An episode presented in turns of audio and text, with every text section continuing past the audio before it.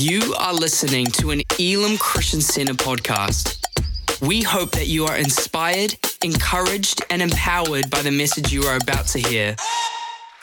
Uh, I'll, I'll take a moment now to introduce them. Um, so, first of all, we've got Seema here. Uh, Seema has been working as a mental health professional for the last 25 years in counselling and cognitive therapy. It's very sounds very professional and important.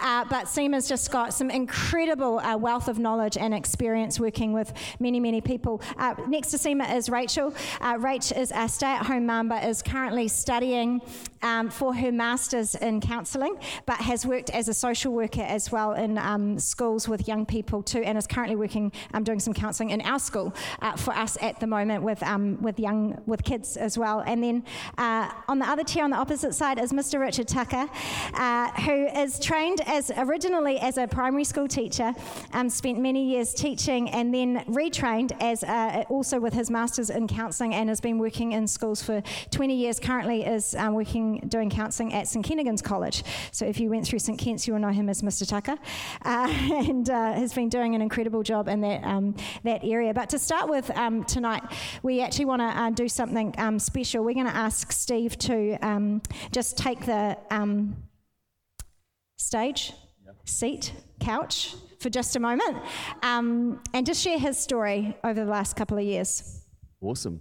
Um, firstly, welcome everybody tonight. Thank you so much for coming out. It's um, actually pretty amazing and pretty humbling to see so many people come and want to engage in this, which I think is really powerful. And I think it's a really powerful statement for us as a church and as the body of Christ to actually do this. So, can you put your hands together for yourselves? I really want to honor you guys for doing that.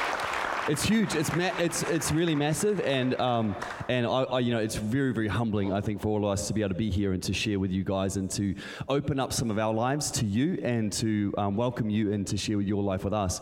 And very very uh, humble to have these amazing panel of experts next to us who have known for a very very long time and are just going to bring a whole bunch of wisdom. So basically, I'm gonna I'm gonna like just share a whole bunch of like stuff. I'm just gonna throw a whole bunch of stuff out there, and then these guys are gonna help clean up the mess and make some sense of things and help us leave with a great toolkit to go home. Because that's the heart of what we're doing is we want to give you a bit of a toolkit to for how do we manage this, how do we go forward with this, how do we understand this from a biblical worldview. Because I think historically the church hasn't done a great job with mental health. We kind of just summarize it down into a very narrow channel uh, without really exploring the fullness of what's going on and what, it, what we're dealing with. And I guess for me, um, the, this, all, this all came to a very real point for me in 2020. So, you know, like 2020 was a bad year for everybody. It was an exceptionally bad year for Stevie. Like it was, it was um, the worst year of my life and was the beginning of the darkest, hardest point in my journey.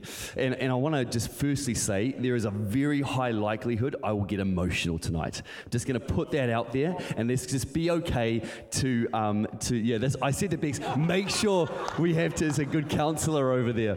Bring it, yeah, yeah. So it's very high likelihood because what I'm going to do tonight is I'm going to share a level of detail and journey that I've not shared publicly before. And I'm going to open up my life and my heart and, and my world to you um, in, in a vo- very vulnerable way, like in a way that is going to like put me right out there for you.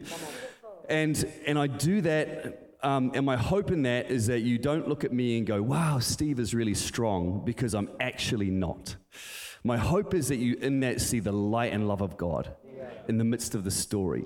Um, and I share this because I know that if this is my journey and my story, that there are hundreds of people in our church um, and in our communities that are walking a similar journey. And I want you to know that you're not alone. And I want you to know that there's nothing wrong with you. Yeah, come on. They're not like, uh, you, you are. We are all a little bit broken, and we all sit on the mental health spectrum in some way. Yeah. And um, I want you to know that it doesn't matter who you are, how um, good you are, how spiritually you are, and as a senior pastor of a church, to go through what I went through, and I need you to know that no one is impervious to the stuff of life, and we're all going to go through it. And this is a safe place to ask for help, and I want us to be a place where everyone in this room has each other's back. So if there's help needed, just look around you. We will fight for each other to get the help that we need. So in 2019, we had just completed, um, I think, 10 years of full time ministry pastoring our campuses and our churches, and we were due for a sabbatical break. And so, a sabbatical was a time of just rest and refreshing, just an extended period of leave where you kind of get away, rest, recharge, um, meet with the Lord, get some upskilling and some training. You come back refreshed for the next season of, of ministry. So, we went overseas, we went to the UK. And uh, after two weeks of being in the UK, I got, I, I got a virus, which I didn't know I had. I didn't feel sick. I had no kind of symptoms of being sick. But what happened was I was, I was actually, as part of a sabbatical, I was preaching a little bit, just in a few Elim churches in the UK. And I was preaching a second service in a church in Birmingham. And while I was preaching mid sermon, I'm, I'm preaching, I'm giving my heart out, I'm going from walking around the stage. I'm hit suddenly with a massive onset of vertigo.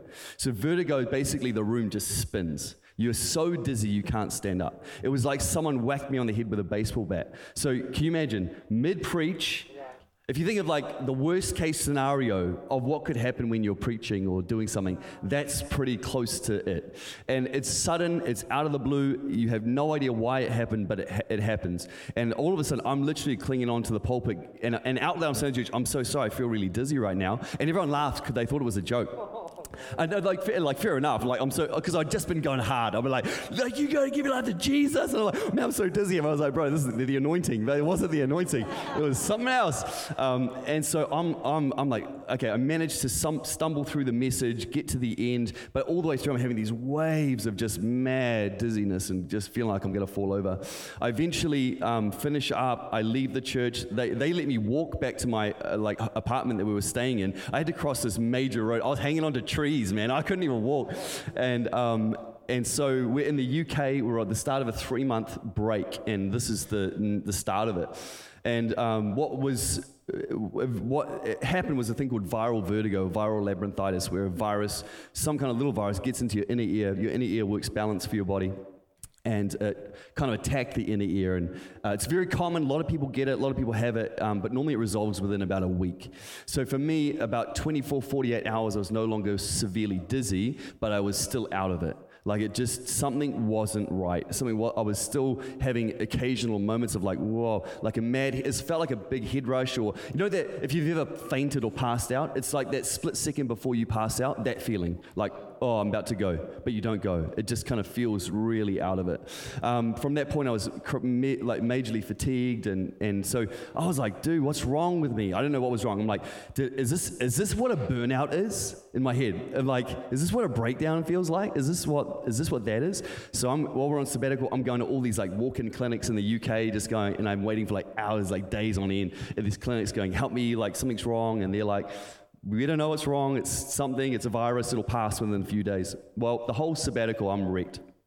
So, a time of refreshing is not a time of refreshing. It's like the worst trip ever. Um, and so then we return back to New Zealand. And on returning to New Zealand, the second week we're here, I'm inducted as the senior pastor of this church. So I'm come off a three month journey of just agony and balance issues and stuff, and I'm still struggling. I'm still battling with it, and I'm still not any better. I'm like, this is not okay. So I come back in this church, and I'm supposed to be picking up this mantle as a senior pastor over eight campuses, and and I'm like, I don't think I'm okay. Like I'm, I'm still physically not in a good place. And, and outwardly, I look fine. I'm like, everyone's like, you're all good. And I went to the doctor like hundreds of times. They're like, you're dehydrated. You've Maybe it's migraines. Like, like this, they had no answers for me whatsoever. Um, and so here's me. I get up the first Sunday I'm going to preach, and all of a sudden I'm dizzy again. I'm like feeling it. I can't. I'm struggling to do it. And then I'm thinking, man, what's what's this? I'm, is this psychological? Is this physical? The doctors don't know what's going on. And so this reoccurs every day. So every day I'm just getting more and more like in a hole physically because I just am struggling to do what I got to do. And back then we were running four Sunday services. I was preaching multiple times every single day. And can you imagine every time you get up to do the thing you feel God's called you to do, and the very thing that everyone in this room is expecting you to do every single week, and Sundays roll around real fast, when you get up, every time you get up, you feel like you're going to faint. And you have no idea why. And you've got no explanation as to why and you're, and you're so dizzy that and, and, so like messed up by this thing that um, like I'm, it just is absolutely consuming and fatiguing so take that journey along three four five months and I'm not improving and nothing's happening and, and I'm just trying to put a brave face on. And then all of a sudden, what happens is my body goes into like a stress response. I understand this now, I didn't understand it then. My body goes into a stress response because when you put yourself in a situation that causes your body to um, feel those feelings of unease and balance issues and things like that, your body starts to recognize certain things as dangerous that aren't dangerous. And so a stress response just kicked off in my body. And so for months, I had a resting heart rate of about 120 beats a minute. So if you, if you just got this on your chest, that's my resting heart rate. That's watching TV at the end of the day. That's sitting on the couch. We'd be sitting on the couch and Bex would be like, What's that thumping? And it was literally my heart through the couch. And that's what she was feeling. Um, and so I'm now like living with this in this heightened state of what is a physical stress response um, for a long period of time. And then I start to, my body reacts so badly to coming into church to preach on a Sunday that I start having anxiety attacks. So, what started out as a physical issue has now become a very deep mental issue. And so I start to, I'm still, and by this stage I'm still undiagnosed. I still have no answers to what's going on for me. Um, but I have now, I've now started to have these things, these anxiety attacks where my heart rate spikes and there's this rush of adrenaline and cortisol and my whole body just feels numb. And I have them in these random situations, but then I start having them in church. And then I start having them while I'm preaching. And this is one thing most of you in this room will have no idea that throughout 2020 and some of 2021, while I was preaching in church on a Sunday morning, I'm having panic attacks while reading scripture, while preaching the word of God. And it's so unnerving.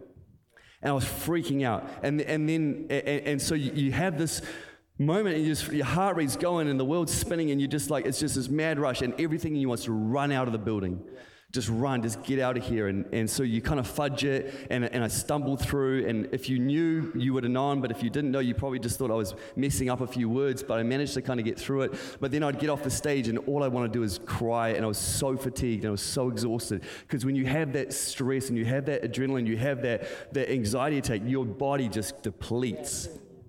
So I would go home most Sundays going, I'm wrecked. And then the question became, how long can I keep doing that? Like, how long, how long can I hold on before it all goes real bad? And how long can I hold on because Sunday's coming real fast? And I've got to preach again to hundreds of people, and everyone's depending on me. And I'm supposed to be this leader, and I'm supposed to be this guy that's got it all together. And I'm supposed to start this leadership thing of leading a church and be strong and be good and, and have vision. Or I can't even, I can't even think. And I've got to write messages, and it just, it just wasn't going well. And in that, in that point, I, I was like, man, I, I need to kind of reach out for a bit of help. So I kind of reach out to a group of people who I'm like, hey, I'm having this issue. And, and it just didn't go well. Like the response was met with nothing. And so then I walked out of that room that day and I was like, Steve, you're on your own. You got to figure this out. And by that stage, I'm like, this is so far beyond me. I just don't even, I'm so, I feel so broken and so out of control. It's like cr- climbing a greasy pole. That's what it feels like. I'm like, the more I grip, I'm just slipping, and, and I can feel myself slipping further and further and further. Meanwhile, I'm a pastor and a Christian, and I'm going, God, where are you? Like, God, you call me to this, and you've had my back in this, and like I'm just I'm just following you, and this is where I'm at. And so I'm going, God, where are you in this moment? And I'm praying for healing, and I'm texting every like top tier Christian I know. You know what I mean? Like there's like the regular Christian friends, and then there's like the, the, the there's like the pastors, and then there's like the traveling evangelists. I'm going after those guys, man. I'm like, bro, can you pray for me? I need breakthrough. I need healing. I need healing. I need healing. And healing's not coming. And I'm praying, I'm asking everybody pray for me, heal, I need healing, I need breakthrough, so I'm going through. And, and it's, like, it's like trying to chop, chop a tree with a blunt axe. God help, God help, God help. And I feel like heaven is dead. I feel like God is like completely off the radar. And then that's when depression starts to kick in. So, eight months of showing up here every Sunday, having anxiety attacks, then in the week, I'm not sleeping from Wednesday night. I sleep Monday, Tuesday. From Wednesday, Sunday's close now. So Sunday's close, so now I can't sleep. Now I'm taking sleeping pills like candy, and then they stop working. There was one night I took four sleeping pills in one night, and I was awake all night. Didn't do a thing because my body was in such a high stress response. The minute my body would, I would start to fall asleep, it was like a jolt of lightning went through my body. Boom! I just wake up. And then I just would shift. I couldn't, I'd, I'd, walk around the house wringing my hands out and just rubbing my, because I just, there was this nervous energy just, and I think I'm going, I think I'm going crazy. And no one knows. I'm going crazy. I think, like, I'm losing my mind. This is, this is what, I'm like, this is what it feels like to go insane. This is what it feels like when you're not sleeping. And, and uh, so I begin to lose joy and lose hope because I'm like, I can only hold on a little bit longer before something's not going to go well. And so I'm at the doctor. I ended up on, medic- I ended up on medication, antidepressants, anti-anxiety meds. Um, I'm having these regular daily anxiety attacks. I barely, there's days when I can barely get out of bed. I'm like, I remember one Sunday I was preaching and um, I preached, I was in a bad place, and I, and I preached the first service. And I remember I, um, before the service, I'd slept maybe three hours that night. I, I, been, I think I'd had three sleeping pills. I slept three hours. So that's a bad combo. And then throw a couple of coffees in the mix just to get me up, or maybe a monster energy or something. And I remember being out the back, and I was, and I was shaking my hands. I said, God, you have to show up today.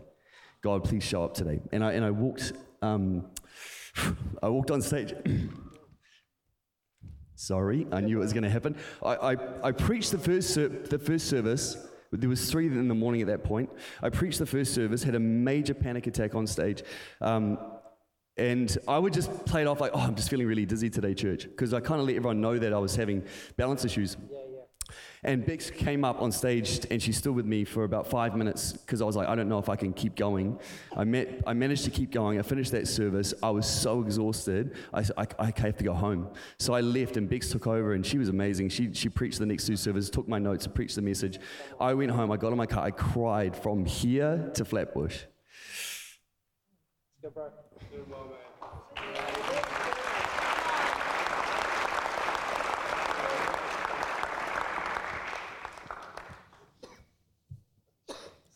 And, and the dominant thought in my head was, what a failure. Like, what a loser. Like, you can't even do that. Like, what's wrong with you? And now I know I'm real broken. Like, I know I'm re- this is bad. And then I sleep all day. I sleep all day. I sleep the next day. I sleep the next day. And then, oh man, Sunday's coming again. Um, and then I wake up, I'm like, no, you're going to be okay. It's going to be okay. You're going to be okay. It's, it's all good. I'm trying to coach myself. And then I, um, I wake up one Thursday morning and I'm down. Like I'm depressed. I'm down. Like I've, you know, the, everyone has a day where you're like, I'm just a bit uh, today. I've had those days. And normally it's like, Stevie, get up, brush your teeth, get to work, talk to some people, and normally you're fine. Like it normally click through it. But I didn't. And, I, and that whole day I was just down, like hopeless down. And then I woke up the next day and I was still down. And then I woke up the next day and I was still down. And when I say down, I don't mean like I'm just feeling having a bad day. I mean I have no hope for tomorrow. I mean I'm in a pit of darkness. I'm in the valley of the shadow of death and I'm alone. And I, and I have no sense of a good tomorrow like utter hopelessness. And I, I want to like it's when you when you haven't journeyed depression, it's hard to fathom that. It's hard to fathom that like with an amazing wife and a beautiful church and two awesome kids, that you can find no joy or hope in anything.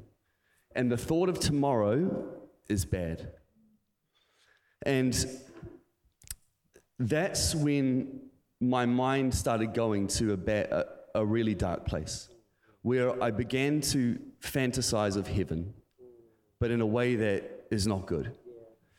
I began to dream of the end. I began to hope for God to finish this because the light had gone out today and tomorrow. So all I could hope, all I could do was fantasize about death. And that scared me so bad.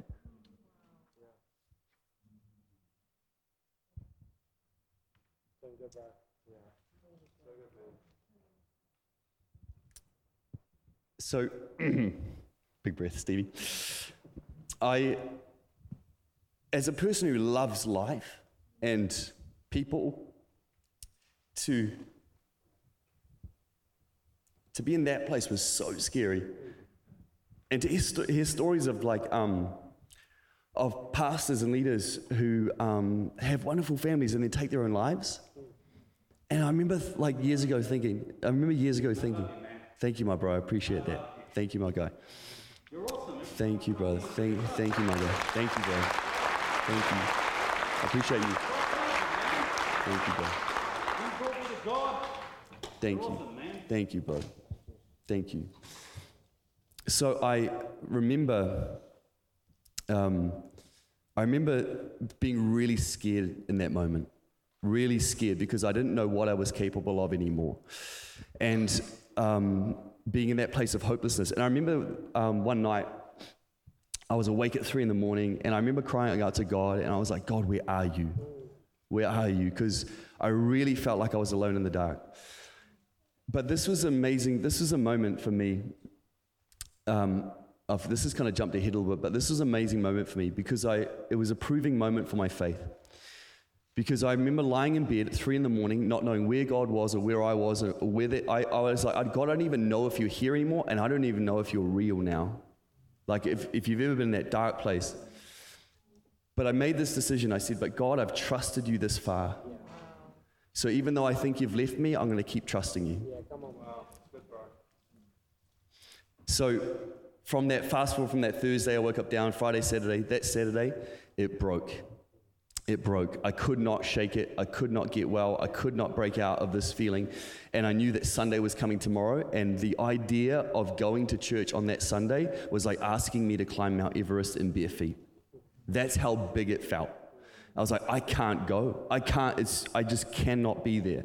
And I ended up literally a crying mess on our bedroom floor the day before our 15th wedding anniversary, crying for three hours like I've never cried before. Like, I've lost everything. Because now I'm like, I'm so broken, I, I've lost everything. Because I'd spent eight months trying to figure out how I was going to tell everybody here and everyone who, from the leadership and the church and the eldership, like, you made a mistake. And I'm not the guy. And I have to go. Um, and so I don't think I've lost everything. So I'm a crying, crumpled heap on, the, on our bedroom floor, crying like the most guttural, gut wrenching tears I've ever cried in my life because I feel like I've lost my life. And um, Bex, praise, thank God for her. She's like in the midst of it, she's just like an absolute saint. And um, she called Mike Griffiths, Pastor Mike Griffiths from our city campus, who is also a trained counselor. And she said, Mike, can you come? He came straight away. He picked me up off my bedroom floor, and um, that point was the beginning point of recovery of the journey for me. But that was day one of the hardest three months of my life. Because from that point going forward, Mike became a handrail to lead me out of the pit. And I was on the phone to him every single day, multiple times a day. And I had to make a decision to fight every second of every day for my life, where everything was trying to keep me in that pit. And every step I thought I took, I felt like I took three backwards. But I had to fight every single day to get out of that place. And um, it was by far, in a way, the hardest thing I've ever done in my life. Um, I remember the day after that moment was a Sunday. Bex came, she preached three services that Sunday. I had a, she called a friend of mine. He came and sat in my house with me, essentially making sure I was okay, and um, watched me for eight hours or whatever through the day and, and kind of looked after me. The hardest thing I've ever done in my life was get out of bed that day. Hardest. I've done a lot of hard things. I've done a lot of difficult things. But getting out of bed that day was the hardest thing I've ever had to do. I had to force every fiber of my being to, to move and to live and to want to live. And so this journey of recovery kind of kicked off. We have, I finally got diagnosed with the balance disorder, vestibular neuronitis, which is essentially a permanent damage to the nerve center of my ear, which is a time thing. It'll slowly get better. It's why I wear a hat in church. It helps to minimize light stimulation, which helps me um, just process visually and balance all that kind of stuff. Um, I understood why I was getting dizzy in these situations because overstimulation with light and different things um, triggers um, the balance center to kind of give up what it's doing. Um, so there's a whole lot of understanding for it. But by that point, it didn't matter how much I understood it. My, my in, internally, I was wrecked. So I began a journey of getting diagnosed what was what was happening, what was wrong. Got diagnosed with post-traumatic stress, had a traumatic event, triggered a stress response, a reoccurring stress, uh, reoccurring trauma. Whenever I got up to preach, I just feel dizzy. Whenever I went into the room, I feel dizzy. Um, so there was there was a traumatic stress response, and then there was um, a thing called complicated grief, where I become to, began to grieve what I perceived I was going to lose. So I was already grieving losing you guys. I was already grieving losing the call of God. I was already grieving all that stuff. And then depression. And so then, which is just essentially hopelessness, getting to that place of just utter despair and hopelessness. But it was a three month journey out of that place. And every day we walked that journey. And I remember um, the first part was just like stabilizing myself, like safety and stabilization was just calm the alarm, Steve, calm the alarm. The alarm, it's like, it's like the alarm, the stress response in my life was like a house alarm that goes off every time the wind blows. Like, house alarm's good, but not when the wind blows. It's just like, like everything would set me off. And so I had to learn to calm that down. And then I had to reinterpret my whole story. The last 12 months of my life was so bad in my mind, I had to rewrite the story in a really positive light and go on that journey. And then the last stage was reintegration. So essentially, uh, it was getting me back into dangerous, scary, the, the places that I, that I felt were dangerous and scary. My body represented that.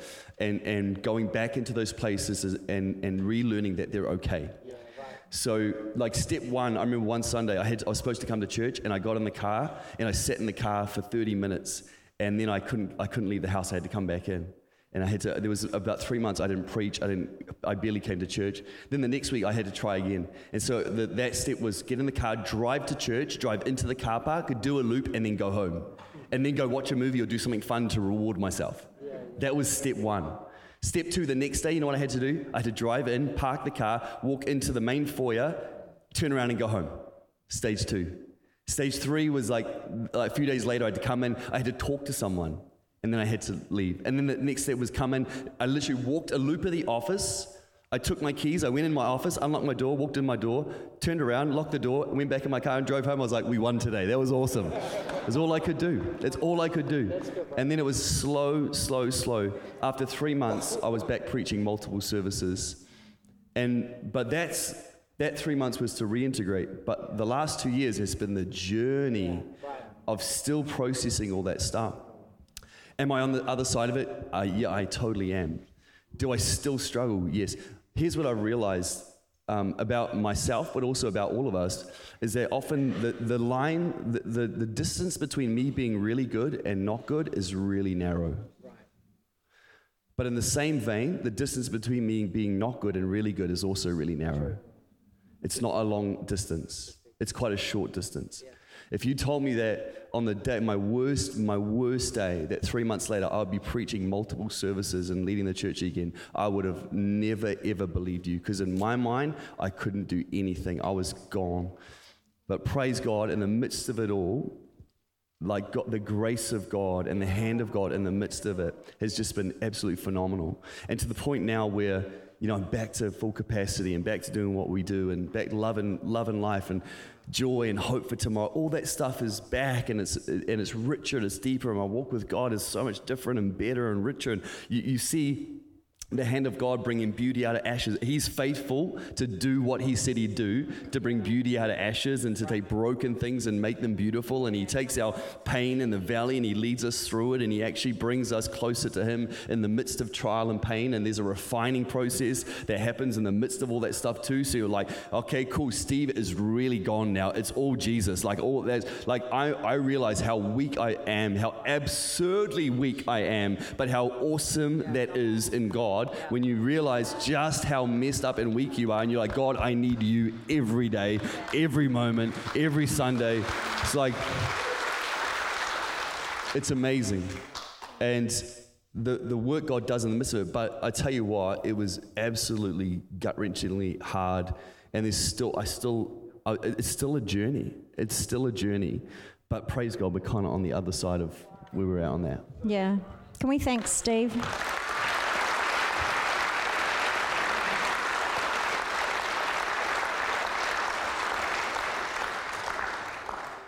Um, so, uh, yeah. um, the journey that Steve has been on has obviously been something that many of you probably would never have realized that that was what was happening with him. And, and if you've been in our church for a while, for a number of years, you probably are looking back now on Sundays and going, oh, I had no idea. And so I guess if we kind of use Steve as a bit of a case study for the conversation we're about to have, like for you guys, you're working in this field, how common is this in especially like today? Is this rare or is this like what's happening out there? What are you seeing? Shall I start? Thank you. Uh, firstly, just want to say thanks so much, Steve, for your courage in speaking out. It's it's um, it's not easy. It's humbling even to hear. Do you know? I'm sure there were some tissues going on in the room, um, but so powerful. So thank you. Yeah, um, it's it's not uncommon. You know, it's not uncommon, and um, Statistically, I believe one in five people um, are said to experience mental health difficulties at some point in their life. I would say probably it's more, um, particularly over the last couple of years, with our lives being turned upside down by, um, you know, a very big shared experience, which has affected people in um, in some significant way. So um, it is very common. It's uh, some people will go and seek help, some people won't. Some people will get through it quickly, some people will take a really long time. And so, as the church, um, you know, there's probably multiple people in here who've, who've had that journey or are on that journey or supporting someone on that journey. And there's nothing to be ashamed of or afraid of or um, that we need to hide. Um, it's just something we need to deal with, you know, find a wise and effective and um, God aligned way to deal with. Mm, yeah, great. Um, in the, uh, yeah, in the context that I'm with, um, I'd, I'd, again, Steve, thank you for sharing your story. It's, I, I think, um, yeah, we, as you said, we are all living with brokenness, and um, up here, uh, I just feel like one beggar telling another beggar where to find some food. Um, you know, we might be experts, but um, you know, we're all on this journey. We all are struggling with things. Um, we haven't arrived. None of us ever will. Um, but I guess in I, I, echo what Seema had to say about the, the statistics about the one in five in terms of um, the, the space that I'm working in with, with young people. Um, we, we see um, examples of that, and in our, in our context, um, it's often a very difficult thing to work with. And as I guess I'm speaking now um, to those of you who are parents of young people who sense there's something not quite right with your young person, um, the, the first port of call I would be saying to you is to, to go to your GP and take your young person with them, you, mm. and, and talk with your GP about what's going on. Um, I regularly say to young people that, you know, you are on a journey and you're going to be forming all kinds of connections with people in your life to help do life well. You know, you're, you're, you're dying to get your learners and have a car you know, you're going to have to have that car regularly checked and serviced, you know. Um, you're going to need to look after your, your teeth.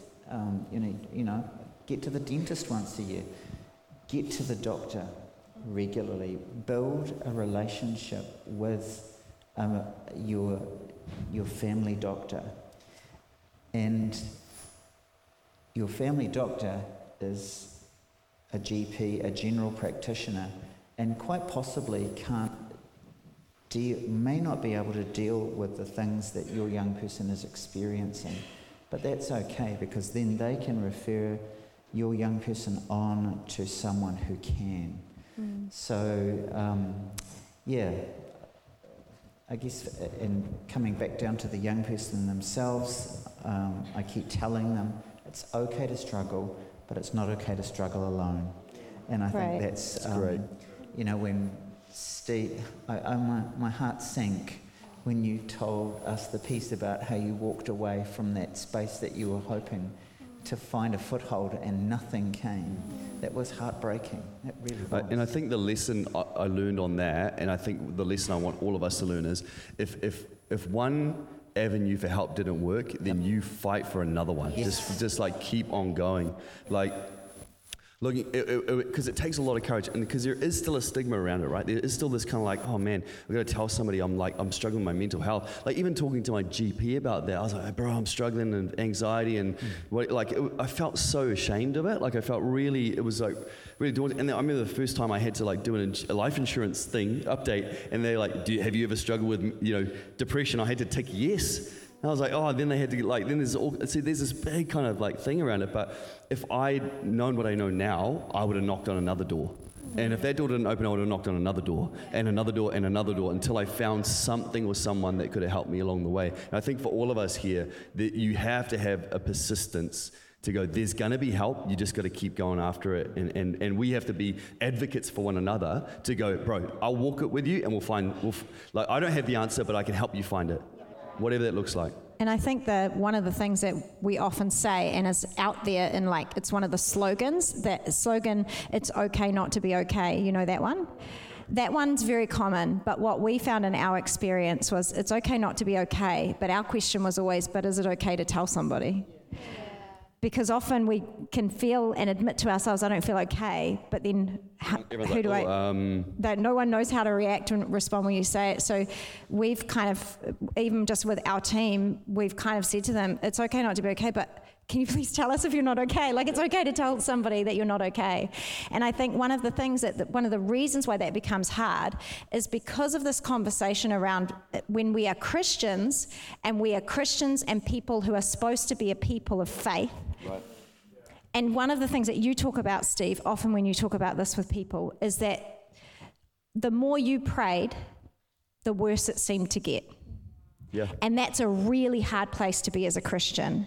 And so I guess my question is, you know, as Christians, we're encouraged to pray when we are worried or anxious. It's biblical, it's in the Bible. It says, don't worry, pray. But where do prayer and professional help collide? In that, on our journey, people, it, it, it, there's the very much a spiritual aspect of it all.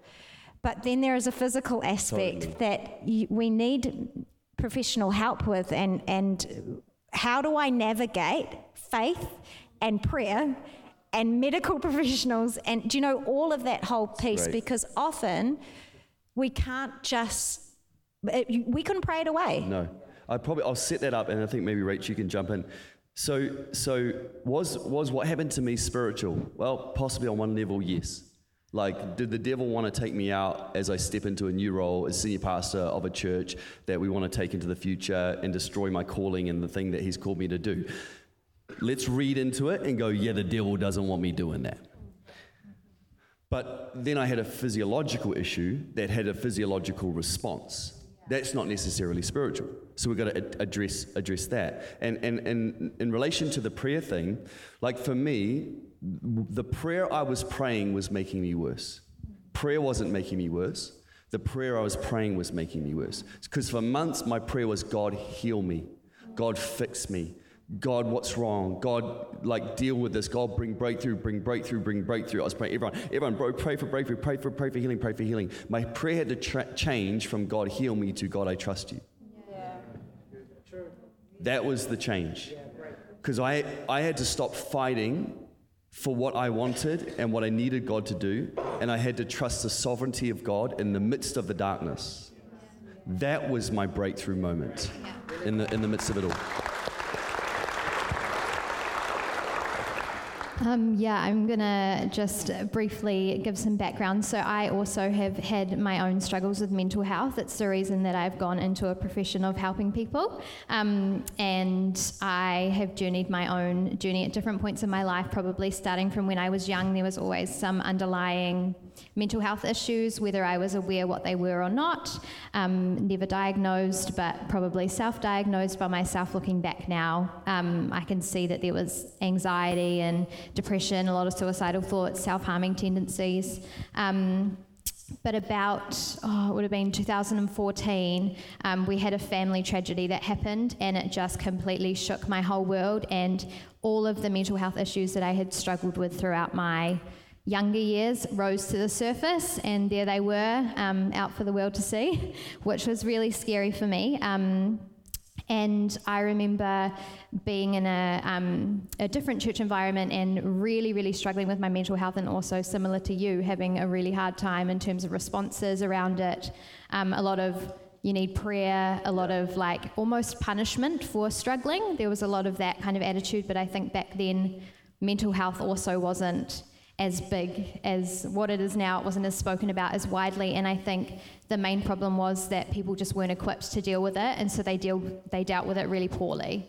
And so from a from a professional perspective now, I can see that they were just unsure what to do um, with me, which was totally fine looking back now. Um, but I think from my own experience as well, I spent so much time praying and seeking God and being like, I'm in church, actively serving every week. I am like on my knees at the altar. I'm going up for every altar call for prayer. Same thing, asking everyone to pray for me, and like nothing would change. And that feeling of failure or like, God, where are you in this? Like, why aren't you meeting me here? And um, I just remember one day just um, praying and praying for help and just hearing the voice going like but why aren't you taking the help that i'm kind of trying to bring at you? which was professional help. And it felt like that for me was almost like god's avenue of answering a prayer not in the way that i wanted him to because i wanted him to fix me but it was um, having that come, kind of come alongside me and it was av- one avenue that um, I needed to go down, really letting him in and being able to like um, work within me through getting professional help. Mm, awesome. Absolutely. Yeah, just really um, echo and thank you for sharing that, Rach. Just really want to echo what we pray for. So, um, like you mentioned, um, Steve, you know, Psalm 23, even though I walk through the valley of the shadow of death, I know you are with me and your shepherd's rod and staff protect me. And that's just a verse that I go back to over and over because the verse does not say, if I go through the valley of death, yeah. or just in case I drop into the valley of the shadow of death. We all go through it, yeah. right? At some point. And if you're a younger person here and you haven't had that experience in your life, I'm really sorry to say it's probably going to be around the corner at some point. Do you know, um, if you live long enough on this planet, you're going to go through a valley of, that feels like the shadow of death. And it doesn't make you a bad Christian. It no. doesn't make you a failure. It doesn't make you inadequate or unworthy of God's love. Um, so, what we pray, um, very good um, reminder there, Stephen. I think this is something that I've actually encountered with a lot of Christian people that I've worked with, is our instinct is to pray away our pain, mm. right? As humans, that's a very understandable thing that we want to do.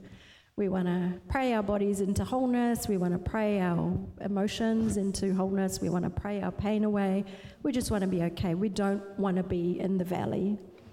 However, we get through the valley by starting at the beginning and finishing at the end, and then we see mm. the sun mm. again. Great. So the key is really who's with us in the valley. Yeah, Do you know great. what are our strategies in the valley? What helps us in the valley? Um, who's with us? Mm. Who are we turning to? Who are we leaning on? Who's Great. carrying us when we need to be carried? Um, whose voices are we listening to? Mm. What what are we trying differently? Mm. Do you know if we're trying to sprint through the valley, maybe a strategy is to slow down and put one foot in front of the other. Mm. Do you know? We learn things in the valley that we have to seek other people for. Sometimes they'll be pastors, sometimes they'll be professional mental health workers, sometimes they'll be doctors, sometimes they'll be a friend. Sometimes it'll be a YouTube video, although you've got to be careful of those. Some not so good ones out there, too. Um, so that, you know, um, what we pray is so important. I had a colleague a couple of years ago who um, came to me one day. Uh, he was a Christian. And he said, Oh, can I talk to you about something? I think my 10 year old son has schizophrenia. I thought, mm, That's kind of odd. That's not, not usually what happens at that age. But then he told me his son was um, experiencing really, really bad nightmares. And even during the day, he had these incredible fears where he'd just have these visions of his parents dying, and he was completely freaking out and, and just, just overwhelmed by this, this horrible kind of experience. And it was just happening out of the blue, it was getting worse. And he said, I'm praying with him, and we're praying, God, just take it away, take it away, take it away. And it's not, nothing seems to be helping. I think maybe he needs to go see a psychiatrist. What do you think? So I said to him, um, let's talk about what you're praying. Um, because actually, if he's having thoughts and dreams of, you know, his mum and dad dying, they're just thoughts and dreams. They're not, you know, what's actually real in your life. And so we revisited what was real in their life, which was he was safe. He had a mum and dad who cared about him deeply. Um, they had a beautiful, lovely family. Um, and so they started praying differently um, after we talked. Mm. Instead of praying, God, take this away, um, make it go away. He started praying, God, help me to remember that it's just a dream. Great. It's just a thought. It's gonna, it's gonna pass, and I'm okay, and my mum and dad are okay, and we're good because you're with us. Mm. So that Great. was the prayer. Mm. And so over time, the problem's resolved. And, um, you know, I'm not saying everything is that simple, but the principle is very important, what we pray for. I think it's important, like as Christians and as people of faith, um, that when we find ourselves broken and we ask God to fix us and He doesn't in that instant, we believe in like the miraculous. By the way, just so you know, we're gonna like always believe and always pray that God would miraculously show up. But when you're broken and God doesn't do that, the challenge is we have to now find God in the midst of that because mm. He's still present and He's still good. And He's still the shepherd and the physician and the one who leads us through the valley of the shadow of death. It's through it, not in it. We don't stay there. We go through it. And but that's the if, you, if suffering is a part of the Christian journey.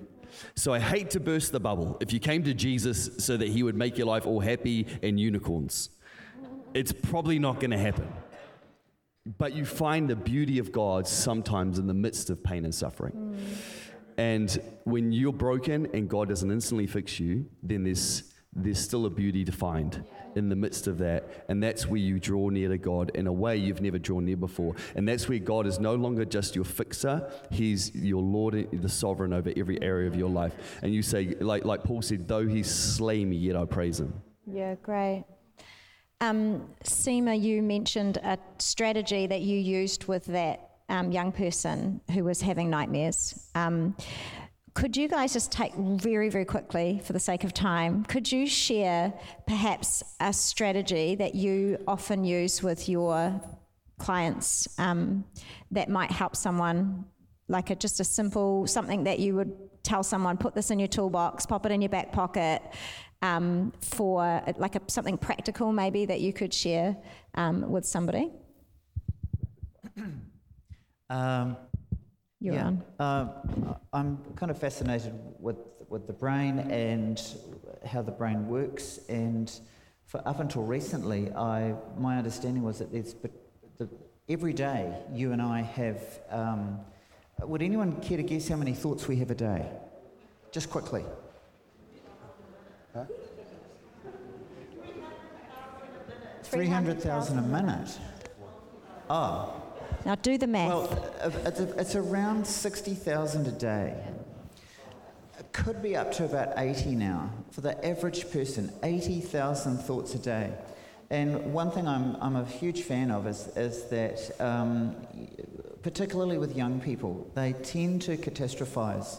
They tend to be fixated on one thought. You know, you, uh, when you're driving with your young people, talk about if you're driving past the ocean, what, what colour's the sea? And they'll say, oh, it's blue. Well, no, it's not actually. If you look over there, it's a bit turquoisey, or over here, it's actually it's a bit, little bit grey, or over here, it's really deep and dark. So I think uh, for our young people, um, they need to learn to dance in the grey. They need to realise that there are other ways of seeing a situation. Mm. There are other ways of thinking about um, certain circumstances in their lives. Um, a guy called David Riddell calls, you know, unhelpful thoughts uh, stink thinking. Um, the game Snakes and Ladders is a fun game with younger kids because we can have snake thoughts which are unhelpful, ladder thoughts that are helpful. So with our young people, um, you know, if they pop something out after school one day that, that, um, that doesn't sound particularly um, helpful or unhelpful, I, I, don't tend to say thoughts are bad or good. They just are, as uh, Seema was suggesting.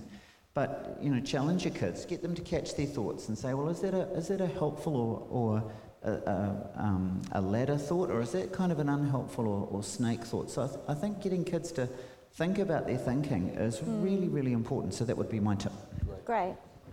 Um, one of mine is to try and look at their holistic well-being, not just the one thing that's going on right now that is really big for them. So if they are feeling depressed, I like to not just look at their mental health, but I like to look at what's going on in their physical health, emotional health, spiritual health, who their support people are, their family, their context, and just try and give them an overview of everything else in their life because I think sometimes um, it can be really easy to yeah ruminate over one situation or what you're going through. It can feel really big, and when you begin to look at every other area, you can see that maybe you're not so like not feeling so great in your mental health right now but how can we like amp up the other areas of your health right. so that they can carry you and pull you back up when your mental health is down yeah that's my that's my tip great great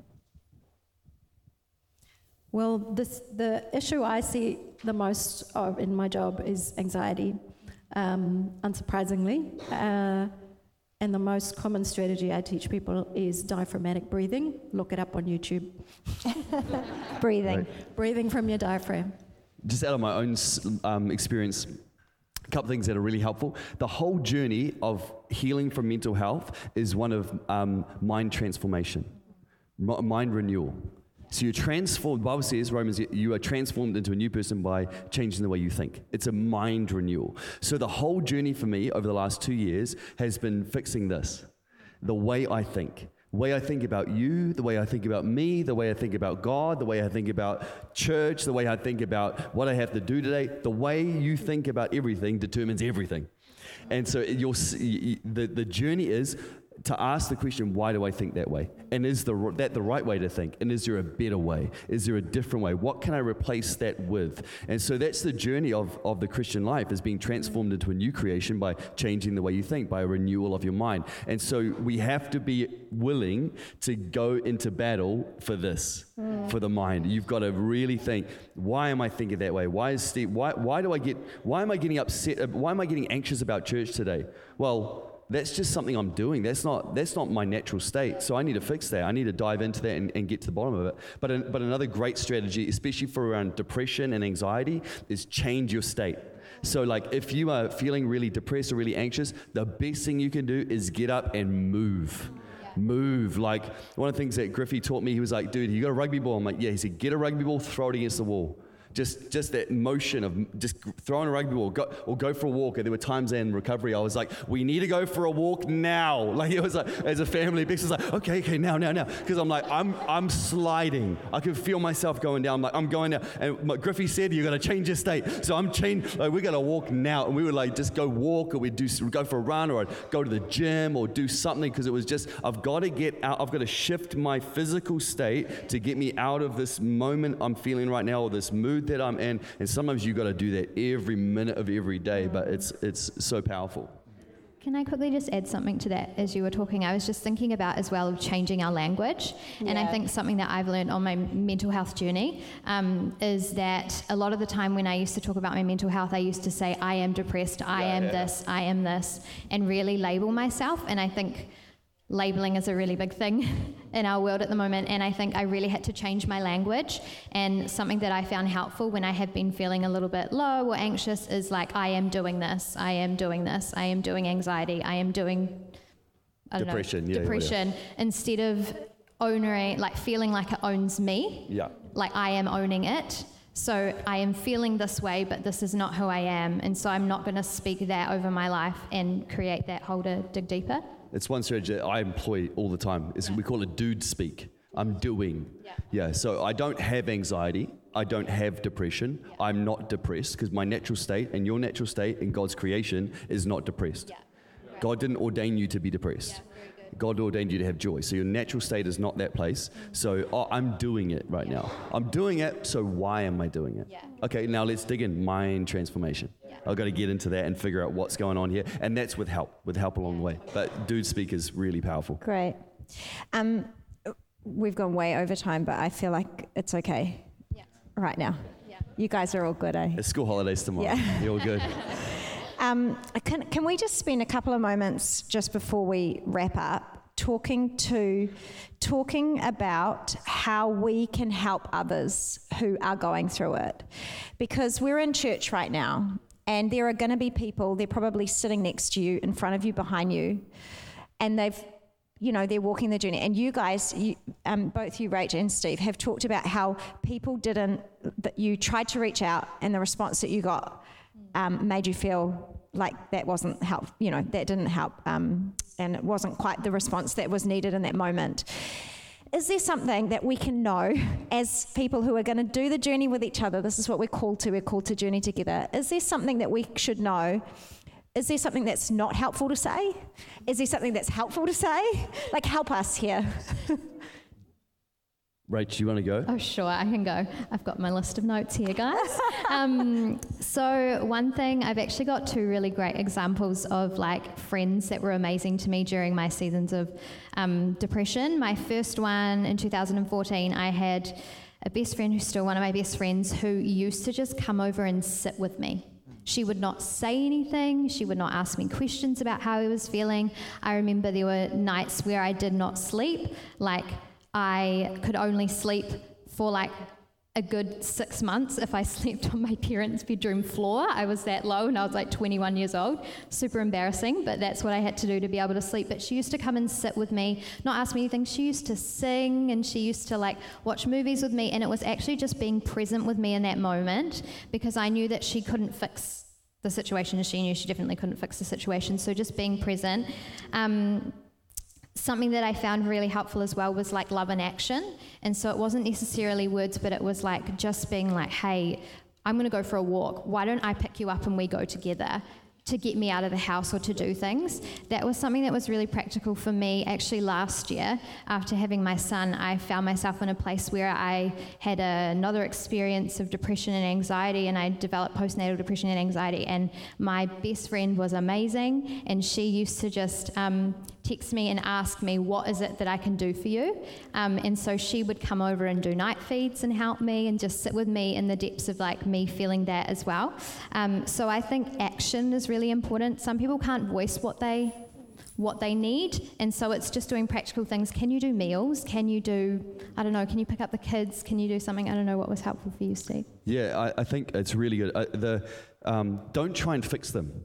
Don't give them all the solutions. All right, that's not what they need. You know what they need? They need you to say, "That sounds really hard." Hmm. I remember the first time someone said that to me. I bawled my eyes out because for for eight months, everyone was trying to give me solutions. Hmm. And trust me, I've Googled all the solutions, and none of them worked. And for the first time, someone just empathized and says, Steve, that sounds really hard. And I'm like, I was like, it is really hard. Finally, someone's listening to me. Finally, someone understands a little bit.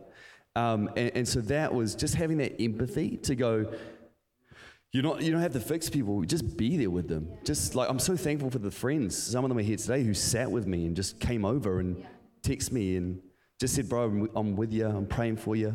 Nothing like, not like and, and again, this is something like we, we recently, actually recently, like a month ago, I was just in a ba- I was back in a bit of a bad place. I was like, flipping heck, why am I back here again? And, and, um, and Bex knew, and so she was, she said to me, um, how, how are you? You okay? I'm like, don't ask me if I'm okay, because then I'll analyze how okay I am. And it's probably not okay. You know what I mean? Like, so I said, rather than that, just tell me you're here for me today. Hey, like, I'm, I've got your back today. I'm, he- I'm with you today. I'm here for you today. That's what I need. Because we'll, we'll figure this out. We'll journey it through, and that's okay. Like, but, but, but asking that question, uh, hey, are you okay today? You, or, or, hey, you're looking, you, you, you're looking good. You are you better? Don't ask me that because I can look. If you saw the photos I put up on my Facebook and my Instagram of the point when I was at my worst, it's a smiling Steve. The outside does not give you the full picture, but to but to just let me know you've got my back and you're here for me, and that you will fight with me for this and pray for me when I can't pray. That's what I need. Um, I think at the church, in the church, we just need to get better at sitting with things that don't feel good. Um, I think that sometimes we're mistaken that because we believe in God and you know God has the victory that we have to behave happy all the time and um, make sure everyone else, is too.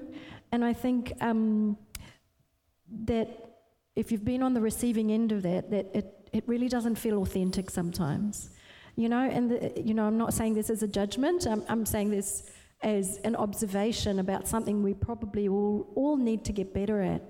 And often we find it hard to empathize with somebody else um, because we don't want to feel that discomfort or yuck or sadness because sometimes identifying with someone else's not okayness reminds us of our own, right? Mm. So we just need to get good and okay at, you know, just sitting with it. Mm. We don't have to fix it, we don't have to solve it. We don't have to find the perfect verse that covers it and makes it go away in the moment. I mean, it has its place. It's, it's like, hey, I'm not okay. Well, God causes all things to work together for good. I'm like, I know that. this is not helping.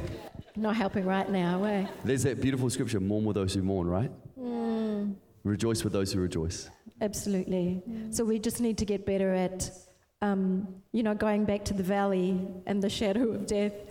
We don't want to be the guy at the top of the hill calling down into the valley and going, hey, you just need to do this and you'll be okay. We want to be the one that actually gets down there Yeah.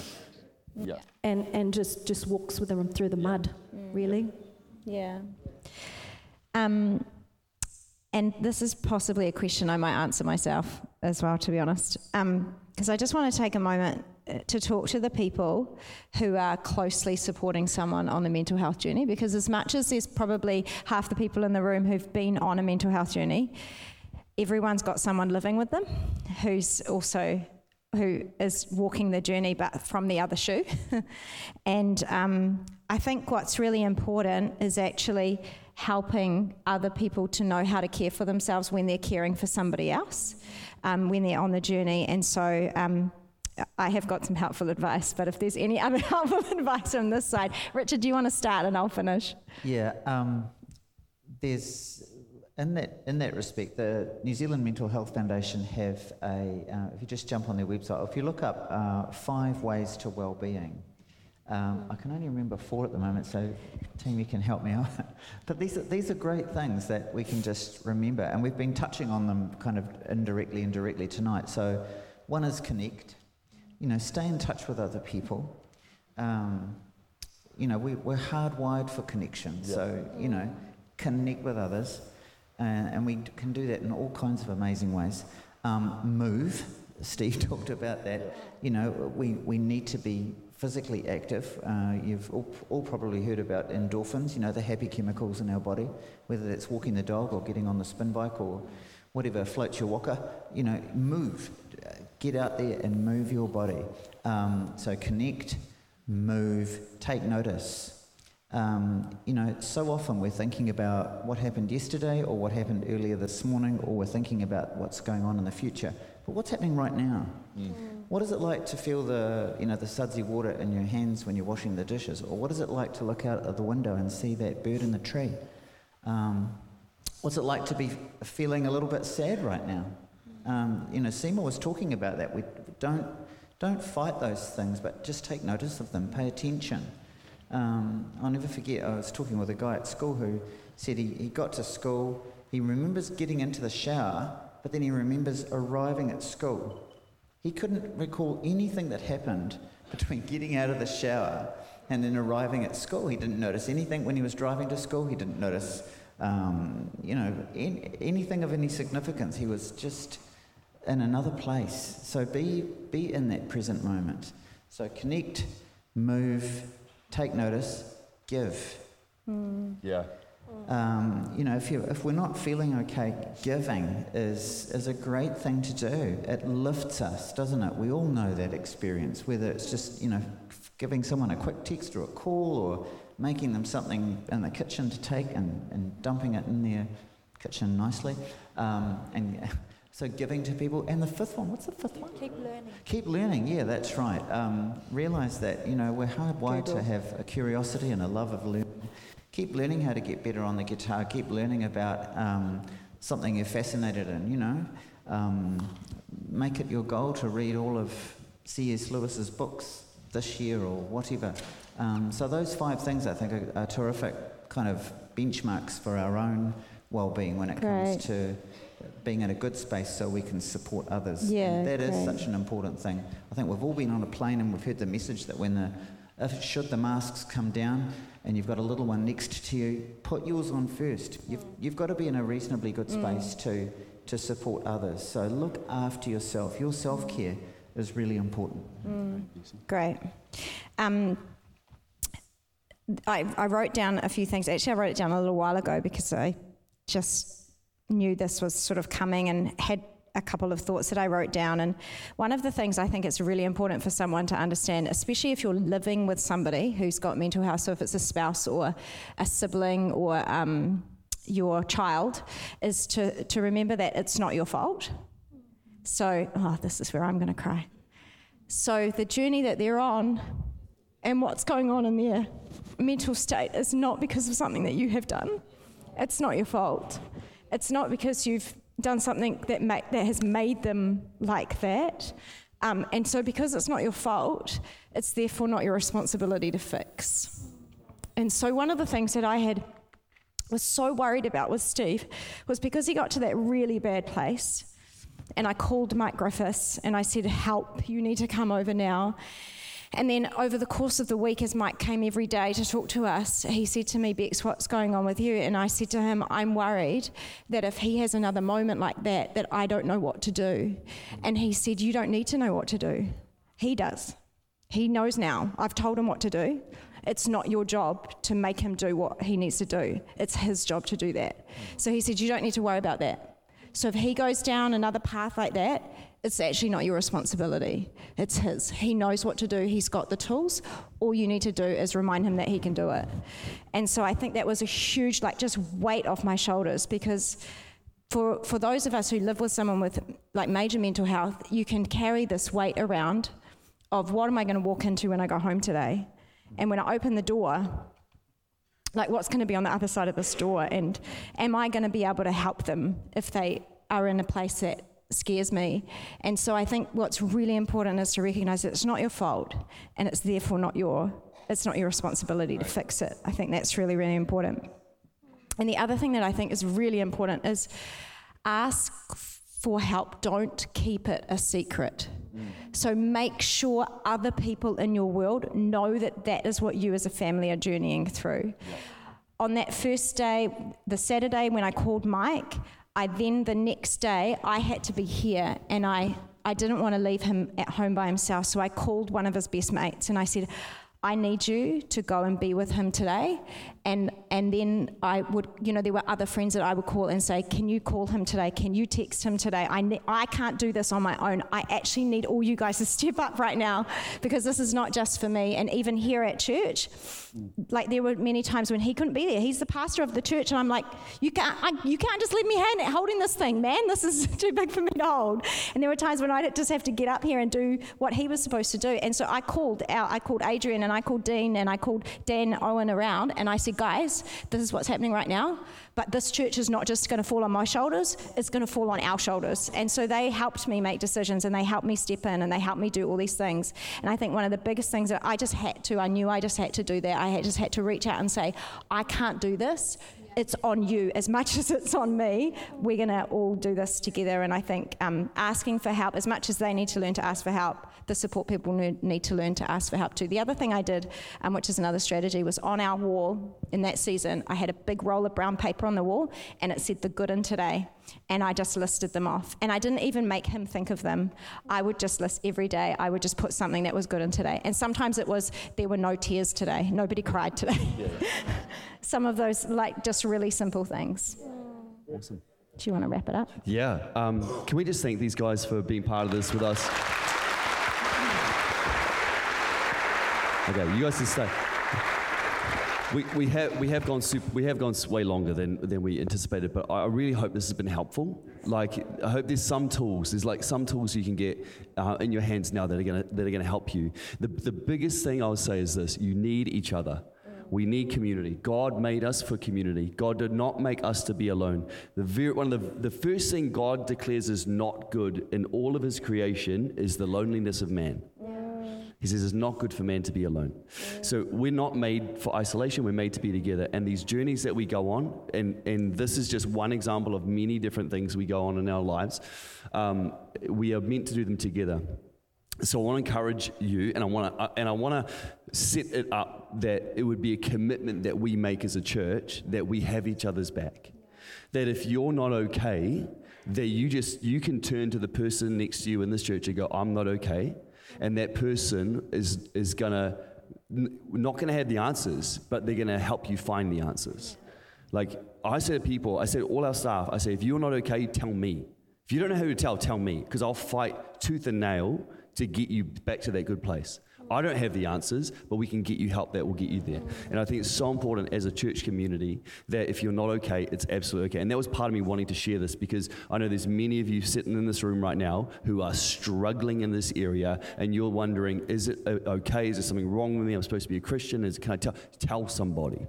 That's my hope is that you tell somebody because there is hope even in the darkness. And there is light, friends, and God, the grace and the goodness and the sovereignty of God is still real and is still apparent, and you will still find it if you just hold on to that hope. And I'd love to pray for us. Can I pray for us as a, as a church? Come on, let's bow our heads for a moment. Father, we just thank you for this moment, this conversation, and for every single person that is here with us in this, in this moment. And Father, from all that we've shared, I, I pray that we would be stronger. I pray that we would be better. I pray that your grace would just reside in this place, that um, as we all journey through all manner of things in our lives, um, I pray that you'd help us to bind together with one another in unity and in love for one another. Lord, not just that, oh, we have a duty to one another, but because we genuinely love one another and we desire the best for one another. And we want for each of us to flourish and find the fullness of faith and community and the fullness of what you have for us in this life. And so, God, I pray, help us if we're struggling to open up. Help us to be honest with you and ourselves and with one another. Help us to journey with one another well. Help us to mourn with those who mourn and rejoice with those who rejoice. And help us, Lord, to journey with one another when we don't know the way and we feel alone in the dark. I pray, help us to hold the hands of one another and say, You don't know the way, but I do. Follow me. Let's go. Father, I pray that, you, the, that the grace and the love and the sovereignty of God would be apparent in every life that we would know that there is hope and there is life and there is freedom in Jesus. And friends, just as we're in this moment of prayer, I do want to give an invitation um, to anyone who's here today that if you're here in this room and maybe you don't know God, maybe you don't know Jesus, maybe you're far from Him today, the, the truth is, friends, that God loves you so much. And I know we've, we've delved into a story of some pretty difficult area, but the truth of my life is that the God of heaven and earth, He made me and loves me and has a wonderful plan for me. And although I walk through the valley of the shadow of death, I will fear no evil, for His rod and His staff, they comfort me and they guide me. The, the, the Lord God Himself has been present in every step of the way, and He's brought me out to a place of uh, unbelievable freedom and grace and life in Him and He's got the same gift for you, the same gift of life for you. If you're here today and you're far from God, you know, we all mess up. We all fall short of God's standard. It's called sin. It separates us from God. But God, in His grace, sent His Son Jesus to a cross. When He died on that cross, He paid the debt of your sin. Then he conquered death and the grave and he rose again to new life. And he extends to you today grace, forgiveness for all of your wrong, your guilt, your shame forgiven. He gives you a brand new life. It's called being born again by the Spirit of God, make you brand new from the inside out. Get to walk into the plans that God has for your life. He has a redemptive purpose for your life, friend. And then there's this great promise of eternity in heaven with Him. If you're here today and you're not right with God, maybe you're far from Him, maybe you've never made this decision, or maybe you've made it before and you need to come back to God today, I want to invite you to pray a simple prayer with me.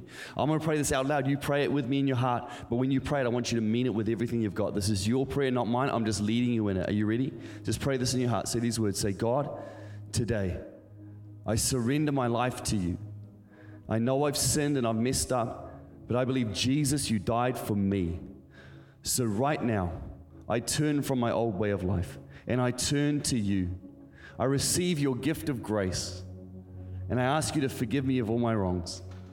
I place you as the Lord of my life and I choose from this day to live for you in Jesus' name. Just with your eyes still closed and every head bowed, if you prayed that prayer tonight, good for you. Well done. I want to give you an opportunity to let me know that you prayed that prayer. What I'm going to do is I'm going to count to three. When I get to three, if you prayed that prayer, I want you to be nice and brave and put your hand up nice and high. I'm not doing that to stand you up or anything like that. All I'm going to do is see you and acknowledge you. You can put your hand straight back down after that. That what I'm asking you to ta- do is take a little step of faith, add a little bit of action to the decision that you made. Are you ready? On the count of three, if you prayed that prayer, you just got right with God tonight. One, two, Three hands going up nice and high right now, saying, Steve, that's me. Awesome, my man. God bless you over there. God bless you. God bless you. God bless you. God bless you. Thank you. Thank you. Thank you. Right down the back to my left. Thank you. Thank you. Thank you. Thank you. Anyone else saying, Steve, right here, my man. I got you. Thank you. Thank you, brother. Awesome. Awesome. Anyone else? If I haven't seen you, just give me a friendly wave. I got you. Amazing. Well, Father, we thank you so much for the work you're doing in this place. I thank you for those people who just said yes to you. Lord, that there is new life for them, that their old is gone and their new has come. Lord, that you have got a redemptive future for them. And so, Father, I pray, bless them. I pray that they would know that full, free, and abundant life you have for them. Lord, this would not just be a momentary emotional decision, but this would be a commitment to follow you all the days of their life and know the abundance that you have for them. I pray your blessing on them. We bless them as a church right now in Jesus' name, amen. Come on, church, put our hands together for those people. Thank you for listening to this Elim Christian Center podcast. Please subscribe to keep hearing more life changing messages. For more information about our church, please visit www.elimchristiancenter.org.nz.